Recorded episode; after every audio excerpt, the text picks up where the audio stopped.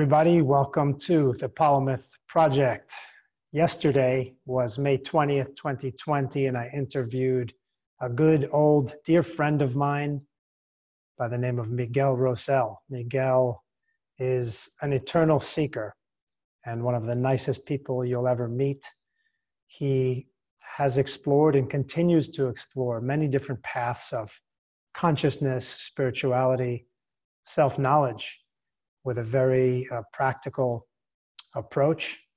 He has integrated a number of these practices and disciplines from his own path into a teaching practice, a therapy practice, where he helps others with their healing journeys.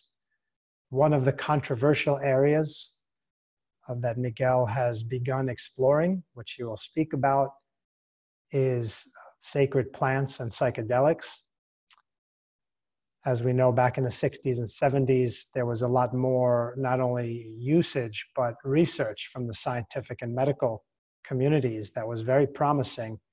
Now it got shut down for about 30 years, but recently, in the past 10 years, it's been back on. So Miguel talks about this research, where it stands, and as well as his own personal journey, uh, integrating sacred plants and psychedelics into his other types of meditation and spiritual practice. It's a fascinating conversation, and I hope that you enjoy it and watch it with as open a mind as possible.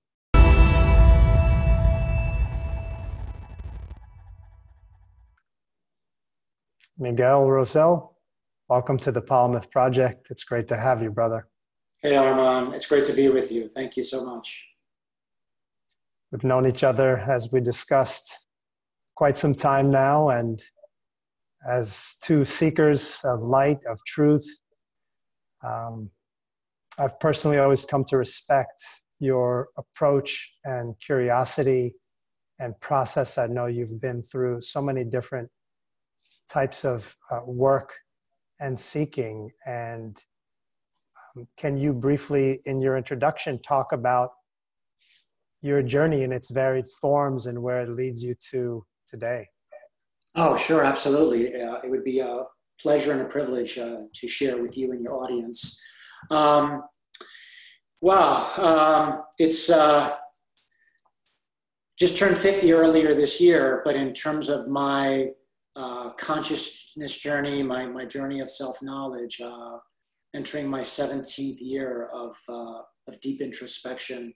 Um, back in. Happy birthday, by the way. Um, back in 2003, uh, I was 33 years old and basically just hit the proverbial wall. Uh, felt a deep sense of unhappiness, uh, sorrow, uh, just a, a deep sense of being lost and not knowing what my purpose in life was. Uh, I had been working in the restaurant industry in New York uh, as a chef. Uh, uh I had had the, the uh, incredible fortune of working under some of the best chefs in, in New York and, and training and uh, you know, it was an incredible experience, but it, also a very, very difficult life, a life that is very imbalanced and just got to the point where I, I just couldn't take it anymore. And one day I literally uh, uh, was working at a, at, a, at a restaurant that we had just opened. It was a high profile place. Uh, the pressure was, was incredible. We were working like six days a week, 14, 15 hours a day. I was just completely spent. And one morning I just woke up and I decided to buy a one way ticket to, uh, to Sydney, Australia. And I was just, I was just going to fly the coop um, and something inside me basically just said, it's time for a change. And um, lo and behold, one of the most powerful synchronicities that I've ever experienced that same day, I, I, purchased the one way ticket online in the morning. I went to work, and that same night, a prominent chef from Australia who has uh, who had one of the best restaurants in Sydney came in to eat at the restaurant. Uh, and I was obviously blown away. I, I, definitely took it as a sign. Um, long story short, we ended up talking after his dinner. He came back the next day and actually offered to sponsor me to, to uh, immigrate to Australia legally. Uh, and again, I took that as this incredible sign. I'm, I'm supposed to be doing this. But uh, long story short, I end up selling all of my material possessions. Um, and I get to Australia thinking that this is just going to be the adventure of a lifetime. And when I got there, I realized that, wait a minute, I don't want to cook anymore. And I basically told the chef, I'm so sorry, but I just need to spend some time traveling around. So I, I ended up taking two months and just traveling around the country and meeting people and exploring. And there was uh, this incredible sense of freedom and liberation. But there's, you know, there's only there's only so much you can do that. And, and at the end of the two months, I started realizing that uh, I had moved to the other side of the world. But there I was with all my unresolved issues and, and, and sorrows and uh, lack of self knowledge. And uh, I realized that I was running. The long and the short of it was that I was essentially running away. And so I ended up coming back back to New York. Um, and shortly thereafter is when I began the process of, of looking at my life, of examining my life, um, and uh, just started taking steps. That's beautiful. So 17 years later, and now you, I know you're out on the West Coast, and um, tell us about your current practice. Uh, in brief, uh, what you offer to the clientele that you work with. Sure, yeah, I'd love to share that. So uh, just backtracking a little bit, um, when I came back and I started my work, um, I, uh, I started working with a teacher uh, who uh, offered bioenergetic counseling, Ron Baker, which I know you're, you're familiar with him as well. And um, that was the crux of my work. And uh, through this process of learning about myself and understanding my own particular uh, patterns, limiting patterns of behavior, uh, understanding uh, the gaps in my own upbringing. I realized that this was such a powerful, powerful path that I ended up training with Ron, and that's actually what I offer. So the, the work that I do, which I, I describe as guided core integration, is a derivative of bioenergetics. It's basically uh, an approach where you go back into your early years and you understand what your particular needs were. Basically, all of us, when we come into the world,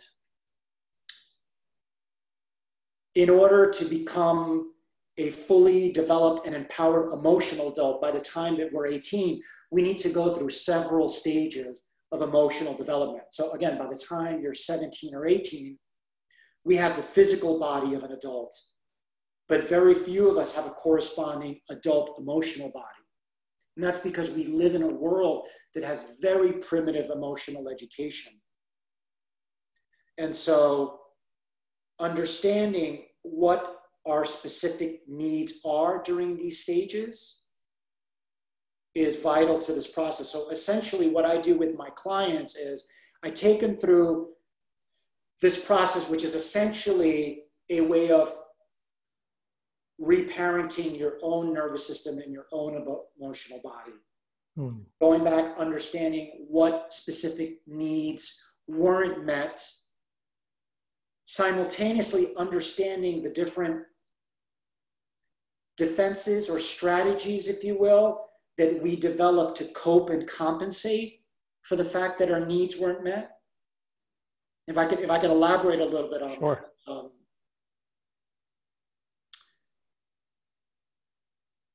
when we have those gaps, when our specific needs aren't met, our emotional needs, we develop different strategies to cope with the fact that our needs weren't met. Simultaneously, one of the primary needs when we're when we're young is that we needed our moms and dads to help us to teach us how to regulate our own emotional bodies. That's not something that we are born with innately. It's something that we need to go through a process of co regulation. And essentially, we need mom and dad to acknowledge, validate, accept all of our feelings with compassion. When that's there, we can land in the safety that knowing that all of our feelings are sacred, vital parts of ourselves, and that it's the most natural thing to have all of our feelings, to be able to express our feelings. Unfortunately, that's rarely the case because it's this vicious cycle. Again, living in a world that has very primitive emotional education, many of our moms and dads don't have that capacity. So we end up having to develop these defenses or strategies that allow us to cope and compensate and essentially allow us to get through our childhoods. The problem is that once we grow up, we bring these patterns and defenses with us into our adult lives. And all of them have these hidden agendas and mechanisms that essentially run on autopilot. Does, does all of that make sense conceptually? Yeah, absolutely. Yeah, absolutely. So it's, uh, you know, we're, developing this kind of um, ego, this armor, and, and it's, like you said, it has its own mechanism and um, kind of blocks something. It prevents certain aspect of, of um, a deeper connection from, from coming through. Um, and it's hard to, it's hard to even know when we have that, um, which is why I think the service you're doing for for people, and I know you've been through the process, and and each of us, and and even as a teacher, still going through the process in your own ways, and I can I can relate to that. And as I said before, um, have great respect for the uh, scientific approach, let's say that you've taken to explore anything and everything that could possibly help you and others to to work through that those mechanisms that you're discussing. Yeah, and, so. that, and that's that, thank you for adding that, Armand. That's a really, really important point. It's that it's that where we, we actually we do disconnect from our authentic selves. And so we end up living our lives essentially being ruled by these hidden forces, if you will, that basically dictate how we're going to operate. But very few of us are actually living authentic lives because we just don't we don't feel safe we don't feel worthy we don't feel that we even have the right to be our authentic selves and so we we basically just engage um, in, in these mechanical and limiting behaviors whether it's you know we're we're looking to please other people um, um, we're just not being true to ourselves. And through through the process of, of understanding yourself, understanding your patterns, you can begin the process of separating and releasing those limiting patterns and behaviors, and then stepping into more authentic ways of being. Right. Then the, the great news is that we, we live in a time now that uh, uh, we have access to so many different modalities and pathways that can essentially bring us there. That's the great news. That yeah. there's, there's no one path that has the monopoly on helping helping us come back to our authentic selves. Sure. And learning. Oh, I agree. Yeah, I agree with that. I agree with that. I think the, the challenge that can arise there is that um, uh, one might feel overwhelmed or unsure of how to um, be as courageous as let's say you were to explore different all these different modalities and then find a way to make choices or even integrate them which i think is an integrated approach i'm a big believer in an integrated approach that even combines multiple modalities i know other people are a bit more purists saying you know you find what works and each system is whole and can be whole within itself and so sometimes mixing you know has different maybe unintended res- results. Um, so I, I, think on, on that note, I'd love to delve into part of the core of our topic here, which is after all these years of work in different types of, uh, call them healing arts and bioenergetic um, integral works, uh, where there's, as I know, and we've shared different practices um, that have helped um, you um, grow and better understand yourself, this self knowledge that you talk about um, having gained. Why is it that you um, uh, again, I know there's the curiosity aspect and the aspect of just trying to understand other pathways. What encouraged you to look into the sacred plants and um, the realm of um, holistic healing, you know, beyond just the kind of conversational and meditational work that one can do without um, whatever you want to call it. I don't know if it's the right language, mind altering, you know, substances or, or I, I, love sacred plants. That's a great term you, you used in our prep call yesterday. So what, what kind of brought you to that uh, place of, of being open to that or starting to explore it? Sure. Well, actually, uh, one of the points that you just made, uh, uh, I'm in total agreement with you. I, I personally don't feel that there is just one path. And my personal experience the different paths and modalities that I've engaged in, they've all been helpful, but there hasn't been one specific path that basically has helped me to get to this place of, of, of you know, feeling complete or feeling that I'm whole. And, and I'm not there yet. And so um, about four years ago, uh, my wife, Michelle, um, was doing a lot of reading on, on uh, psychedelic substances, uh, entheogens, if you will, uh, sacred plants. Uh, and she became very intrigued at the possibility of working with these uh, sacred su uh, substances, if you will. I was very dubious because, again, there, there has been so much stigma associated with psychedelics, and understandably so. Um, things went a bit off the rails there in the 60s. Um, so she was doing a bunch of research and uh, she wanted to go out to the desert and and have a mushroom sacred uh, a sacred mushroom ceremony and again i was very hesitant but then i started doing my own research the only thing i knew about mushrooms uh, four years ago was that uh, you eat them, you're going to hallucinate, and you might you might throw up. Uh, and again, that was just my own ignorance. As I started delving deeper and learning that there, the potential for accessing higher realms of consciousness, for accessing parts of our own subconscious, of our of our own shadows, and, and essentially that they provided a pathway for greater self knowledge and, and, greater self understanding, I was I was like, okay, let's let's do this.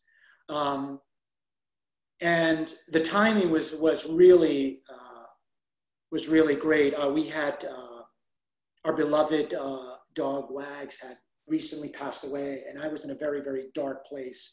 Um, you know, just the cycles of life. I was questioning again what I was doing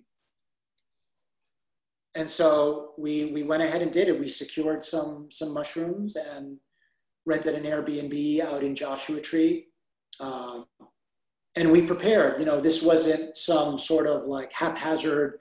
You know, let's run out into the desert and eat mushrooms and go crazy. We um, we set intentions. Um, we we really made it a ritual. You know, where we we we held space for one another.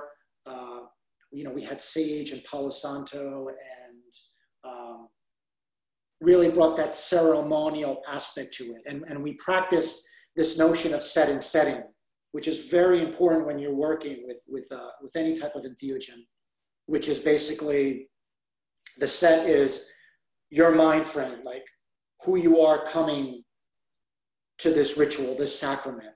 And the setting is obviously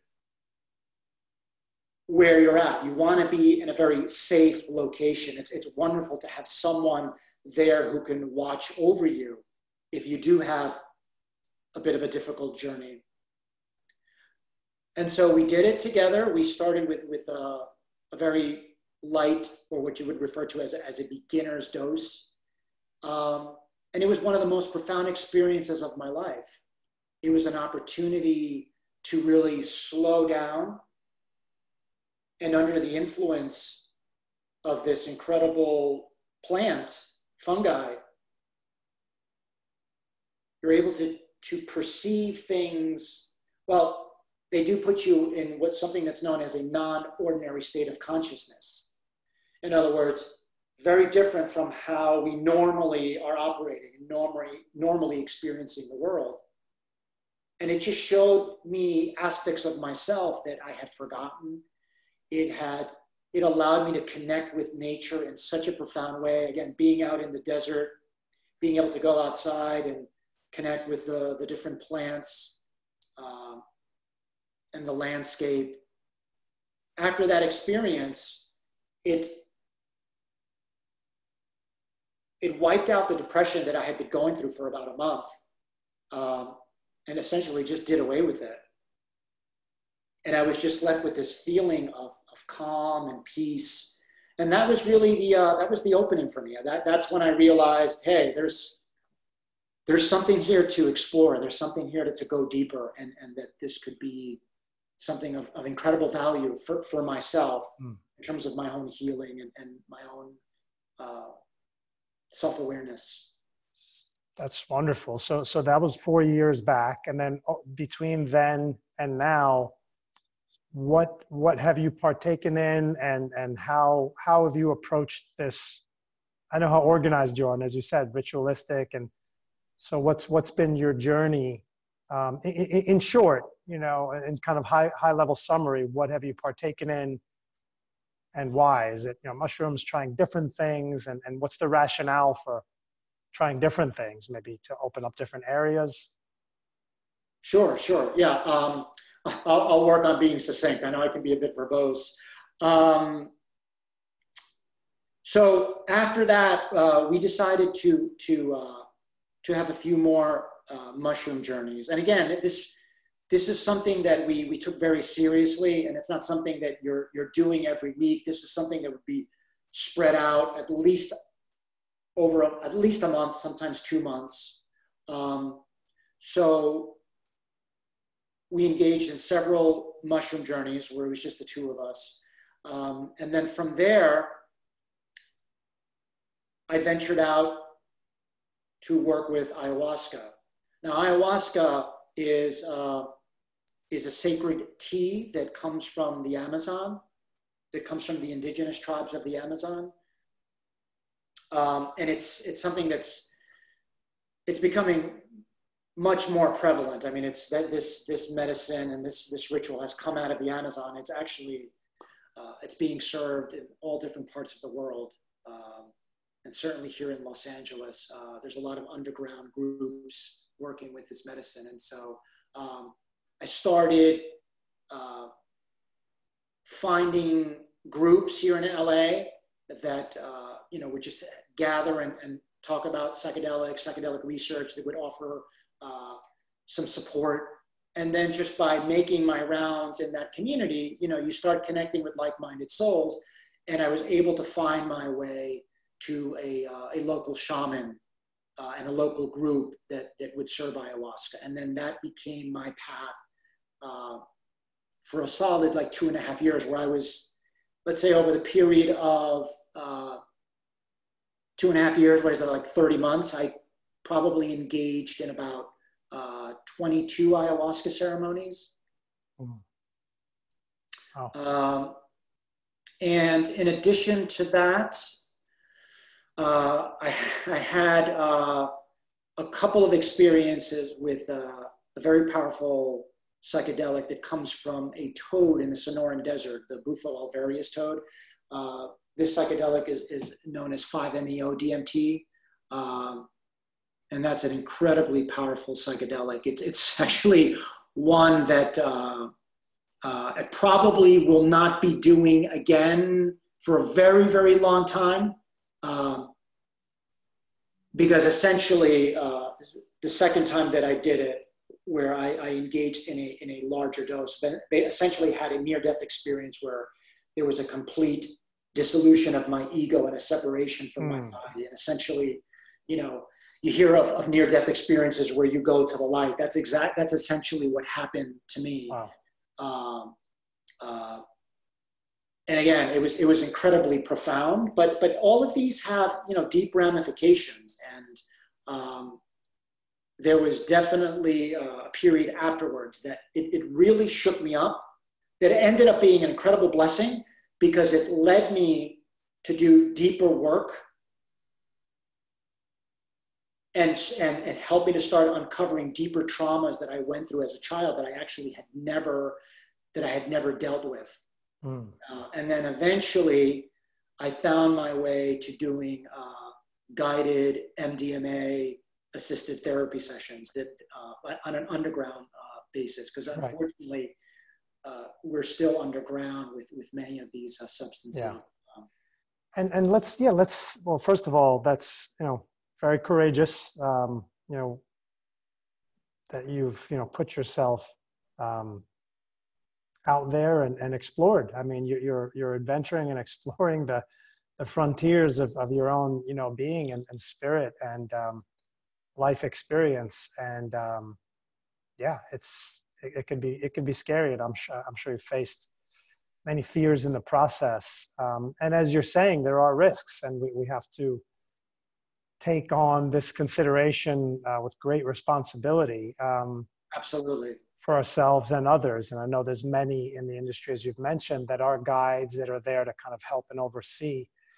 Let's, I want to talk about a couple things, um, so many things, but um, one being the science, you know, the science and the stigma, right? There's obviously um, I mean, the pharmaceutical industry of legal drugs and medicine is obviously huge, and we're all everyone's taking something and there's something prescribed for everything and everything also has side effects at least in kind of the traditional western pharmaceutical industry. A lot of herbal remedies and things of that nature which i know you believe in. I certainly believe in um, have he, these healing properties and not necessarily side effects but some do. And everything has to be dosed correctly. So what, what I know you're not a scientist necessarily per se, but you're you're a personal scientist, and like you said, you've got 40 plus experiences under your belt. So, I mean, both from your personal science, but also from the science you've looked at. I mean, what's what's actually happening in the scientific community with some of these alternative healing um, remedies? Do you think it's it's to the point where I know in the 60s and 70s there was more active research. What's happening now that you're aware of? and where can we you know maybe learn a little more sure sure yeah well that's that's i don't think i would have actually uh, jumped into this realm four years ago if if there wasn't scientific research going on and once i did some just initial exploration and saw that there was there was so much research going on. See the unfortunate thing that happened if we could just talk about the 60s a little bit um, when LSD was actually first synthesized back in the 40s by Albert Hofmann um, they were actually using LSD therapeutically. They were actually, psychiatrists were actually having therapy sessions using LSD. And at the time, it was a miracle drug and the potential for it, there was so much excitement because it was, it was like it was like what penicillin was to like regular medicine. Because psychiatry, with all the incredible inroads that they had made, there was still a long way to go. So in the 60s, um, very infamous uh, figure named uh, Timothy Leary um, up at Harvard, along with uh, a fellow professor named Richard Alpert, who eventually uh, became the spiritual teacher Ram Dass they were experimenting with mushrooms and LSD, and um, Timothy Leary sort of took it upon himself to be the spokesman for LSD, and was really encouraging everyone to to take LSD. Uh, and President Nixon at the time called him the most dangerous person in America. It was a very turbulent time, the Vietnam War, and you know the counterculture, um, and things went off the rails and essentially the government shut down all research. So we lost about 30 years of research. Because here's the thing, Armand, to this day, we do not know what psychedelics are. Perhaps we, I think it's safe to assume we, we would know a hell of a lot more if research had continued for those three decades. Um, again, the great news is that over the last 20, 20, 25 years, they've started doing legal research again. And some of the results that are coming out now are, are incredible. Um, I can highlight a couple of, of uh, uh, research um, uh, projects that have been going on. There's, there's an incredible organization named MAPS, the Multi, Multidisciplinary Association for Psychedelic Studies, which was founded by uh, Rick Doblin. Uh, Rick Doblin knew back in the 70s the, the, the incredible healing potential of MDMA, which is what many people know as, as the, you know, the, the club drug of ecstasy. Again, MDMA was something that was being used therapeutically. It was actually legal. But then, like LSD, it made it out onto the streets, became a club drug. Drug dealers started cutting it with, you know, dangerous other substances. And it became very, uh, very controversial. And MDMA was classified as a Schedule One drug. In other words, it's a drug that has no medicinal value. So, uh, mm. MAPS is a privately funded uh, nonprofit that has been doing research uh, with MDMA, and they are currently in the in phase three of the clinical trials. The first two trials went exceptionally well, and the FDA has continued to approve ongoing studies. And so, if phase three continues to go as well as the first two, um, the hope is that the FDA will actually reclassify MDMA uh, within the next year to two years uh, from Schedule One to two or three, where it could actually be used therapeutically. And so, essentially, what they have found with MDMA is that uh, in, in a very, very high percentage, um, somewhere from like 65 to 75 percent um, of the participants in the in the different trials who were suffering from treatment resistant PTSD. In other words, their form of PTSD was so severe that traditional therapies, psychotherapy, you know, uh, psychological therapies would not have a would, would not have any impact. And when these individuals suffering from this uh, horrible, horrible uh, affliction uh, would come into the trials and basically work with therapists. Um, my understanding is that what they would do is it would be a 10 week period where there would be uh, an application, three applications of MDMA with two therapists present. Again, this is not about just taking this drug and like, you know, getting high. It's, it's, there's, there's an approach here.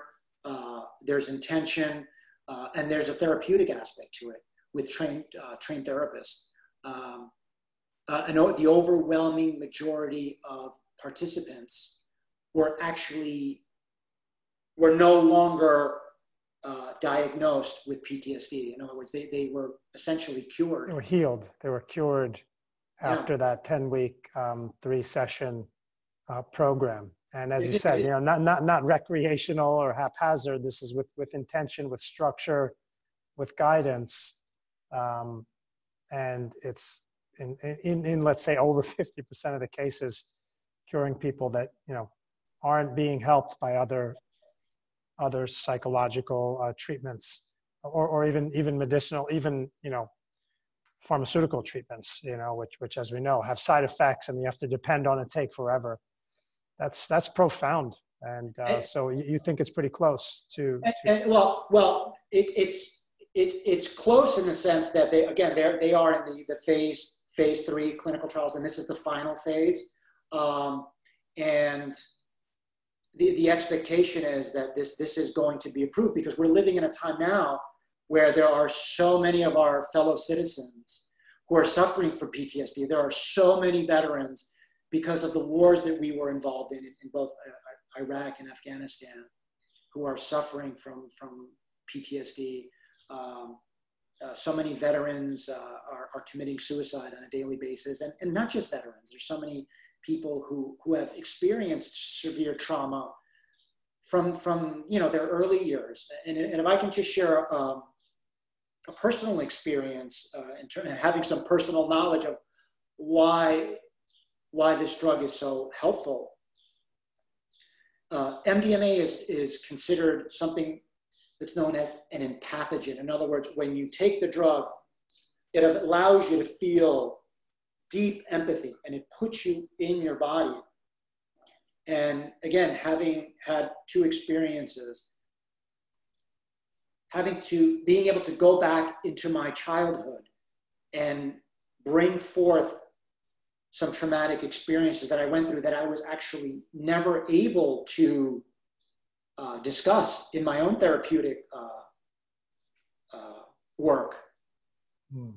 I was able to revisit these traumatizing experiences and with my therapist explore them and through that process of putting it on the table with support, with compassion, with, with, with, with an understanding guide, therapist,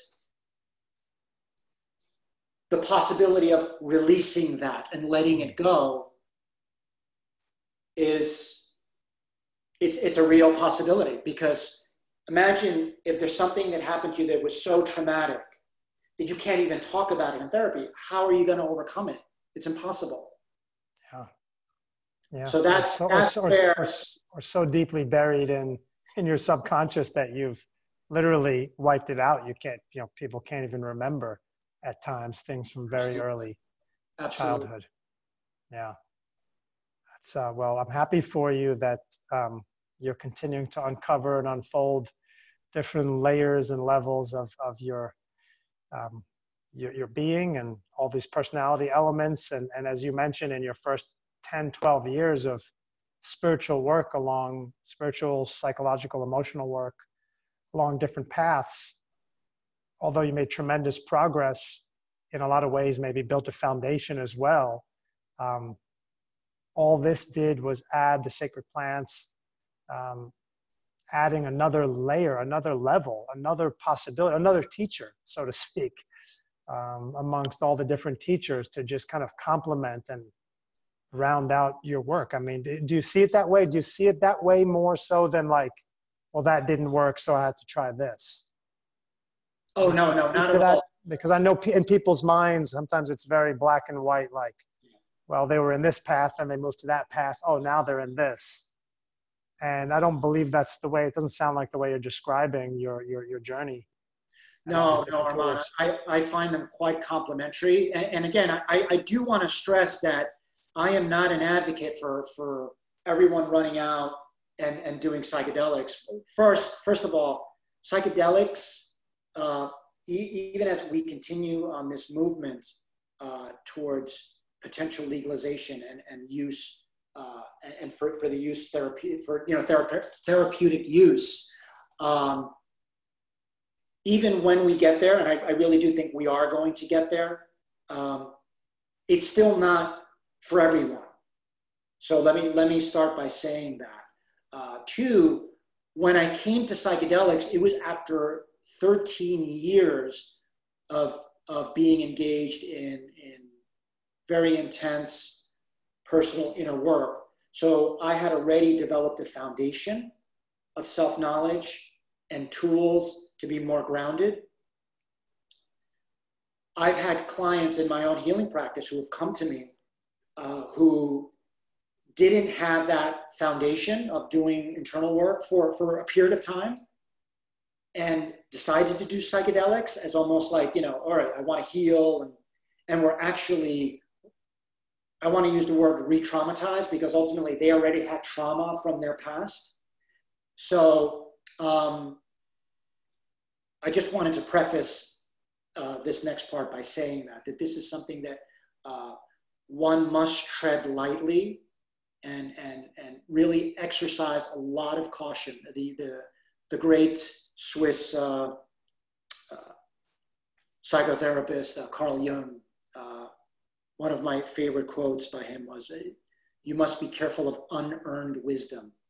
And I think that there are many people who turn to psychedelics thinking that this is going to be some sort of panacea or some sort of quick fix.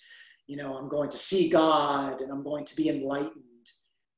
And that's not how it works. There, there is no quick or shortcut to enlightenment. It's really a process. And more and more, I've learned that enlightenment is not a destination. It really is, is just this ongoing process of bringing light to our shadow, bringing light to our subconscious as we continue to delve deeper and deeper into ourselves and understand who we are, why we behave the way that we behave. Why do we, why do we have certain struggles and challenges in lives, whether it be, you know, uh, with, with our, our finances, whether it be in interpersonal relationships, you know, with our primary partner. Um, psychedelics, for me, are just a tool and and a teacher. I, I really feel that there there is there is intelligence, uh, certainly with these plants, with with ayahuasca and with mushrooms. That there there is uh, uh, there definitely is this knowledge that's being passed on about yourself and about about life in general. Um, so, yeah, it, it's not something to rush into. Uh, it's something that um, I think you have to meditate on and do and do your own research because you could be putting yourself in harm's way and you want to be careful if you do decide to pursue this you really need to find facilitators who one that are referred to you by a trusted source and that are people of integrity. And that's, that's a slippery slope because we are still living in this time of, of prohibition.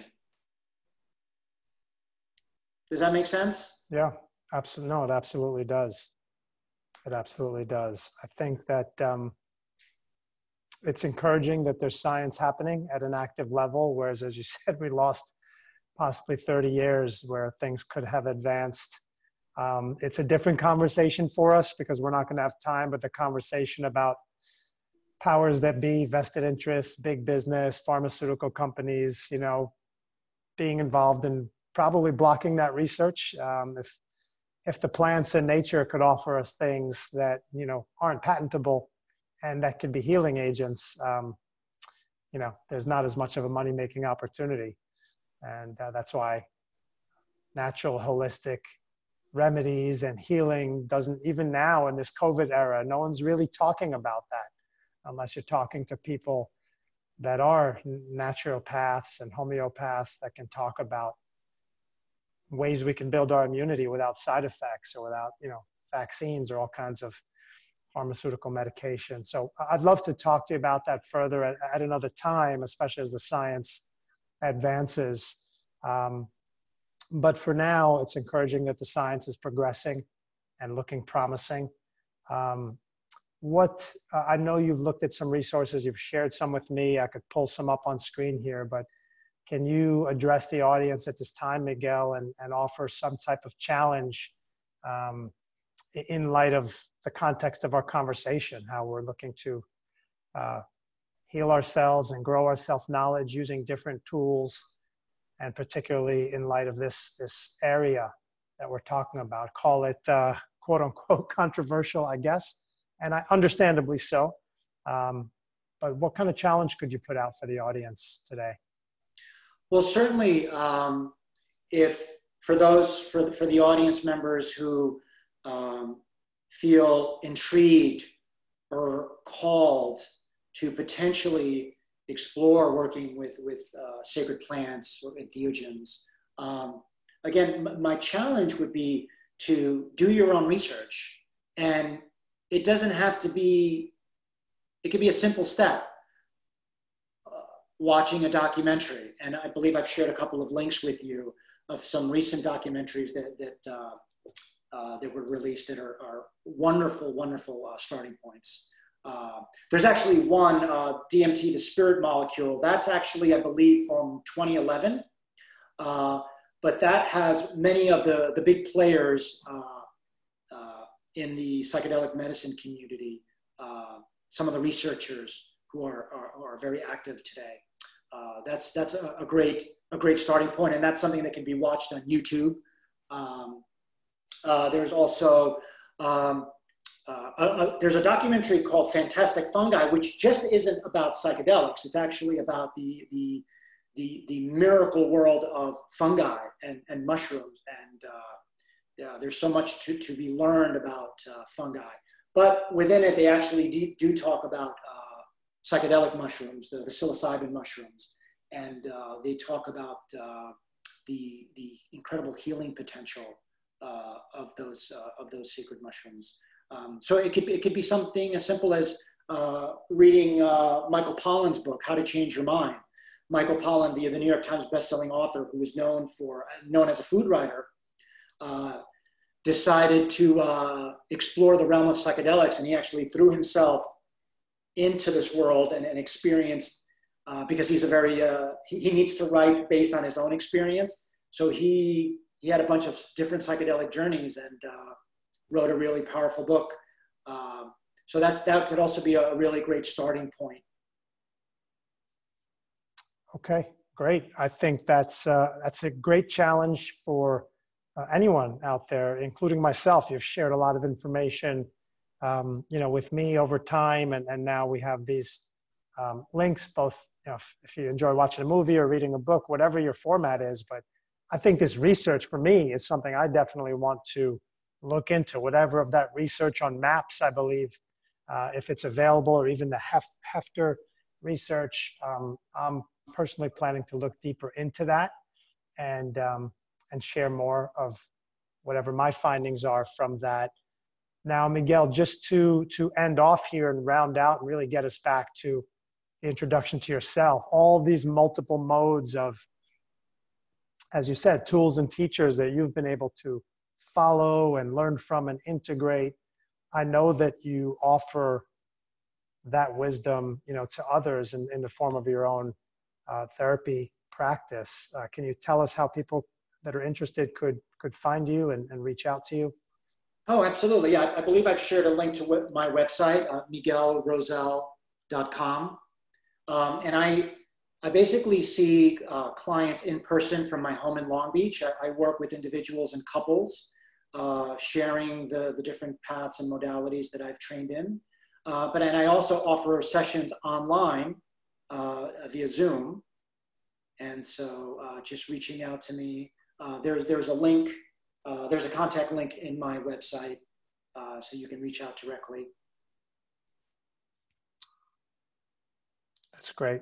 That's great. So, uh, in as you said, in Long Beach, you see people there as well as uh, remotely, virtually, which is especially useful at this at this trying time with people uh, not not as able to get out and about. Hopefully, that'll that'll open up uh, more soon. Um, but Miguel, really appreciate you taking the time and sharing uh, your your wisdom, your experience, um, personally, not just theoretically uh, as you mentioned about the author, uh, was it Pollan there? Um, similarly, your approach has been very hands-on and um, learn by doing and, and then sharing. So I appreciate you coming on and, and doing that. And as this research progresses, both your own personal research as well as working with others directly, as well as the scientific research, I'd love to revisit with you uh, maybe you know in three or six months and see what else you've, you've learned from your journey. I'd love to, Arman, and I'm so grateful to you for uh, including me in your passion project. Uh, uh, so honored and privileged to, to be able to be on here with you and, uh, and, and share a little bit about my experiences. Thank you so much. Awesome. See you soon. All right, brother. Take care.